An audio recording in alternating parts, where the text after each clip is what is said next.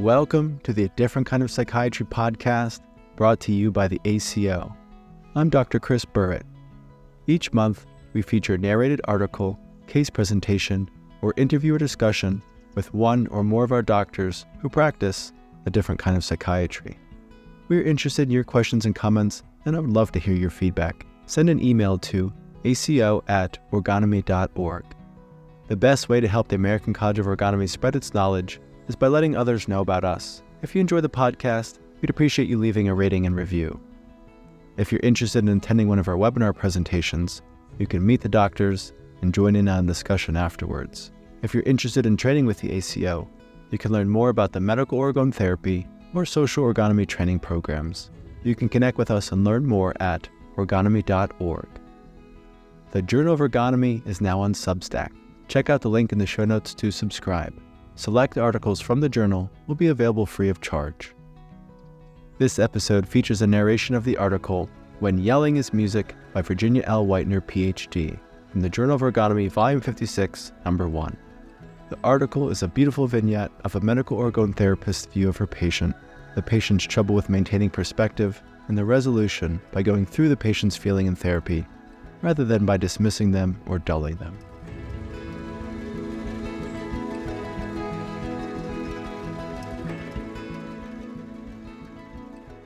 When Yelling is Music by Virginia L. Whitener, Ph.D. Narrated by Hilary Kayle Crist. On a quiet late summer afternoon, I picked up phone messages at my office. One was from a caller almost without introduction, yelling, veritably screaming and demanding, Call me, please call me. I need perspective. The message, intense as it was, was music to my ears.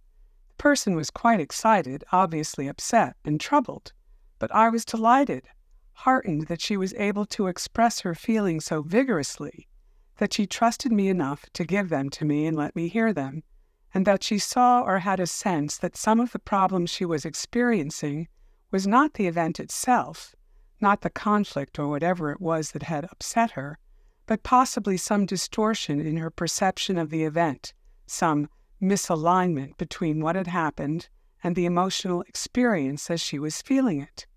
She was becoming aware of possible inaccuracies and lack of clarity in her view and reading of situations.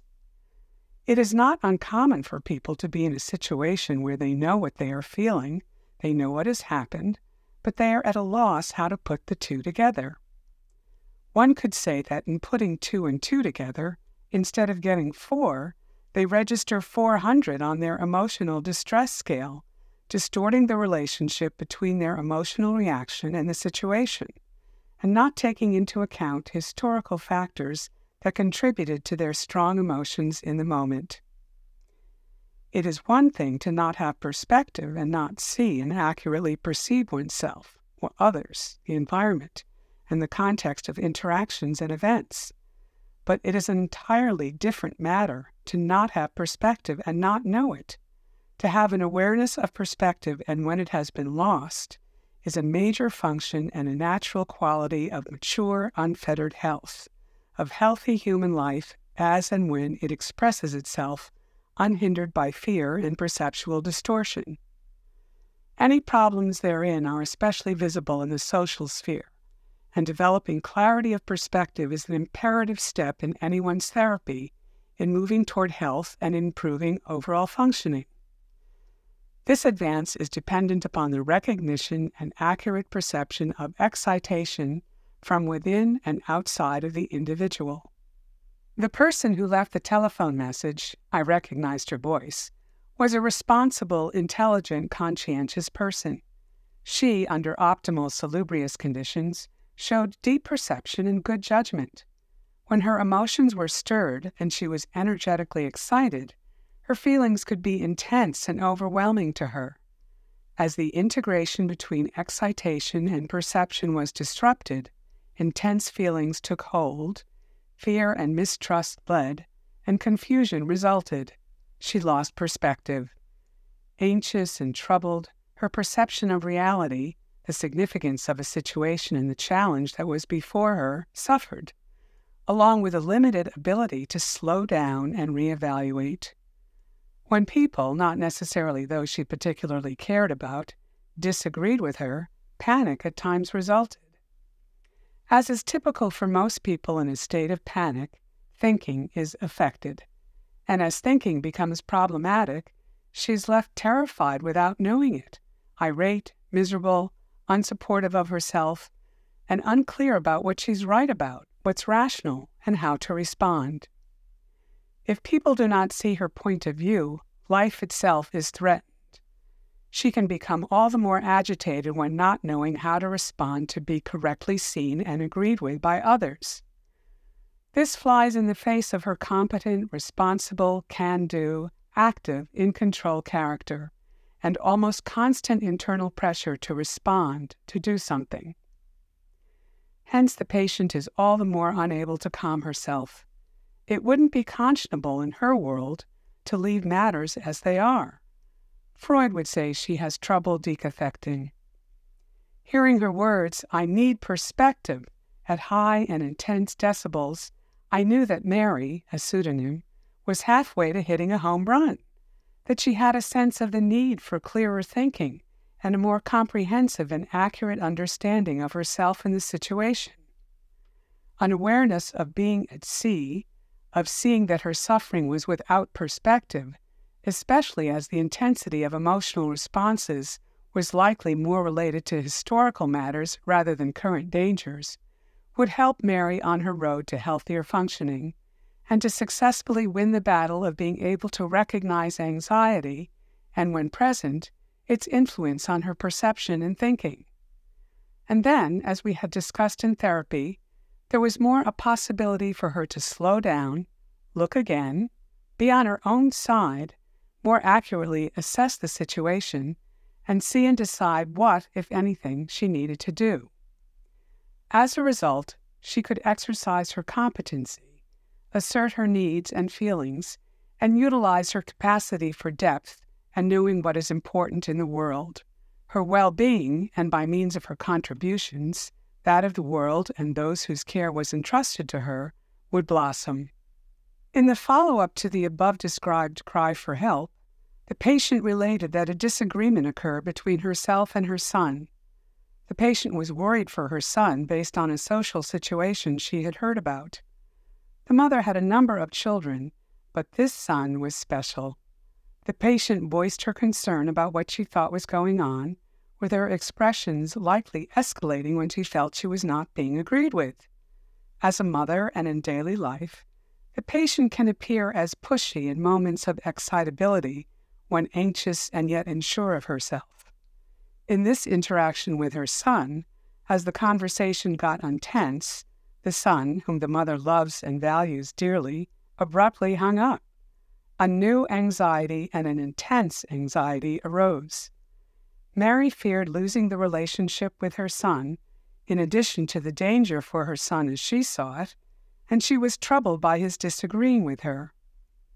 This conflict and anxiety precipitated her reaching out for therapeutic help, allowing her to express her intense feelings, cognitively sort out the situation, and helping her to see and remember by pointing out the strength of the relationship she and her son had, in addition to her son's well above average competency, enabled the patient to clarify her thinking and ease her distress. Later, there was also some education and discussion of the mothering effect, what I call the bullhorn effect of a mother speaking to a child of whatever age, given that is the mother speaking. Author's note Mothers often in society, especially authoritarian society, serve the role, wittingly or unaware, of moral arbiter, transmitting moral values, social guidelines, and rules of societal verboten, such that as a child is older, the mother's voice can become one of moral approval or condemnation, inducing guilt and anxiety, and not simply offering another viewpoint. To continue, whatever the words are, the effect is very strong as if one were speaking through a bullhorn. Much worrying on a mother's part can be experienced as offensive and come across as critical of the offspring, whether fully adult or not, and as lacking confidence in their judgment and integrity. In this particular case, the original situation that the mother saw as troubling was not likely to be of any danger to her son in the immediate or distant future, and was in fact unrelated to him. Any rift, if there was one, in the mother and son relationship was easily ameliorated. There was fairly immediate contact between the two, their caring for each other came to the fore without difficulty, and the son expressed reassurance, saying something to the effect that he knew that his mother acted protectively regarding his siblings also, all of her children, her brood, as her family put it. The telephone message, its reception, and the therapy that preceded and followed this incident show the unique stance of medical and social orgonomy and its treatment process. Emotion is not avoided, shunned, shamed, or negated. It is not medicated except in extreme disruptive circumstances. In social and medical orgonomic therapy, patients are not told in any fashion to quiet down, shut up, be nice, or get over it, but are supported in allowing expression within the therapeutic relationship and over time in making contact with deeper feelings and being able to accurately perceive, tolerate, appreciate, enjoy the presence, recognition, and expression of genuine emotion, and appropriately assert their needs and feelings as discovered. Dramatic, contrived emotional displays may be pointed out as they avoid and are ways of running from deeper feelings in therapy itself. Similarly, destructive acting out toward self or others within or outside of the therapeutic setting are pointed out and stopped as well. Biophysical and characterological intervention on ocular segment armor, including contactful engagement between therapist and patient, is central to orgone therapy improving a person's awareness of whether they are looking, seeing, or not, and whether their perception is fleeting, shallow, minimal, non existent, or more accurate and comprehensive. The process of therapy increases awareness and tolerance of excitation, perception, and integration.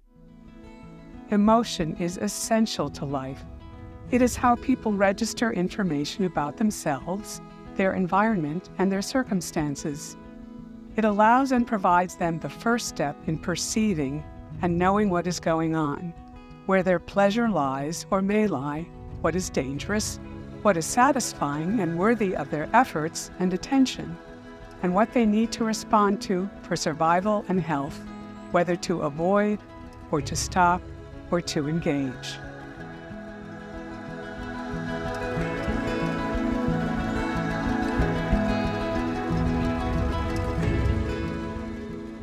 How do you feel after listening to this story?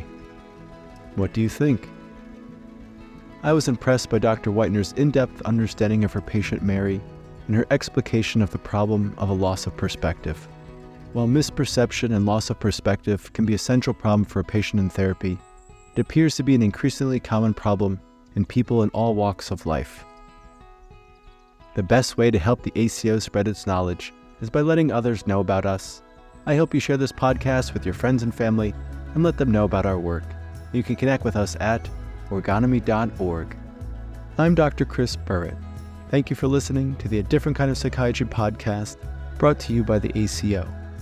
Since 1968, the psychiatrists affiliated with the American College of Orgonomy have been helping patients discover greater satisfaction, health, and overall well being in their lives. Whether patients suffer with mental illness, struggle with addiction, or feel unsatisfied with their work lives or relationships, medical orgone therapy, as practiced by the physicians at the ACO, offers a way forward, often without the use of medication.